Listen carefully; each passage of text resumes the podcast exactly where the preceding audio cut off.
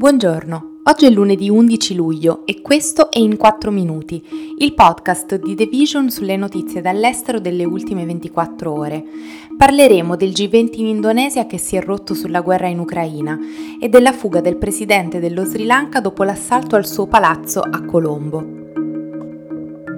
Il G20 in Indonesia è andato male e nessuno si aspettava altrimenti. L'incontro dei ministri degli esteri dei paesi industrializzati a Bali serviva per discutere alcune delle sfide più urgenti, tra cui la guerra in Ucraina. Questa volta le nazioni non sono riuscite a scrivere un comunicato congiunto su quella che dovrebbe essere la risposta alla Russia sull'invasione del 24 febbraio, dal momento che paesi come India, Cina e Brasile non sono stati disposti a unirsi alle sanzioni occidentali contro Putin. Inoltre, questa volta volta non è stata scattata nessuna foto di rito del G20. Il ministro degli esteri indonesiano Retno Marsudi, nel discorso di apertura dell'evento, in rottura con le espressioni occidentali di sostegno allo sforzo bellico dell'Ucraina, ha affermato che la crescente crisi alimentare ed energetica implica la responsabilità del mondo di porre fine alla guerra prima possibile e di risolvere le nostre differenze al tavolo dei negoziati, non sul campo di battaglia.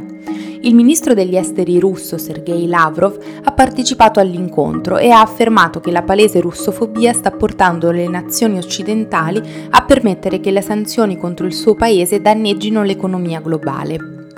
Il segretario di Stato Anthony Blinken,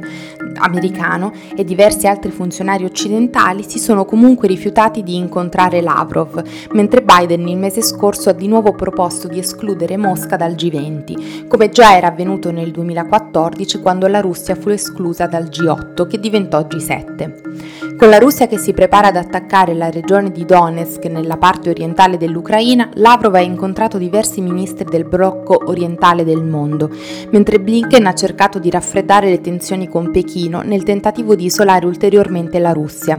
anche se ha incontrato resistenza. La Cina infatti ha già aumentato gli acquisti di petrolio russo, anche se a sconto, aiutando Putin a mantenere alti i ricavi petroliferi anche a fronte di ingenti sanzioni.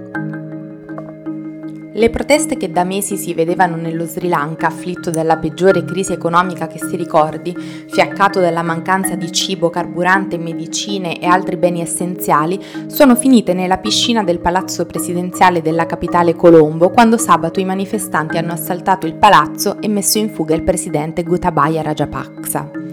Da quel momento di Rajapaksa non si è sentito più nulla, a parte che ha comunicato allo speaker del Parlamento la sua decisione di dimettersi a partire dal 13 luglio. Dimissioni anche per il primo ministro Rani Wickremesinghe, che aveva assunto l'incarico poco più di un mese fa, ereditando i problemi quasi irrisolvibili di un'intera nazione, la cui decisione tuttavia non ha placato l'ira delle persone che hanno incendiato la sua residenza.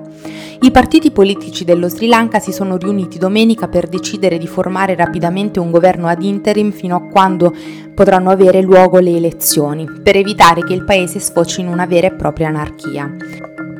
Tra le politiche sbagliate di Rajapaksa ci sono stati gli ampi tagli alle tasse al momento del suo insediamento nel 2019, che hanno ridotto le entrate del governo, mentre il cibo ha cominciato a scarseggiare dopo che un piano mal eseguito per aumentare l'agricoltura biologica ha lasciato gli agricoltori dello Sri Lanka a corto di fertilizzanti durante la stagione di crescita.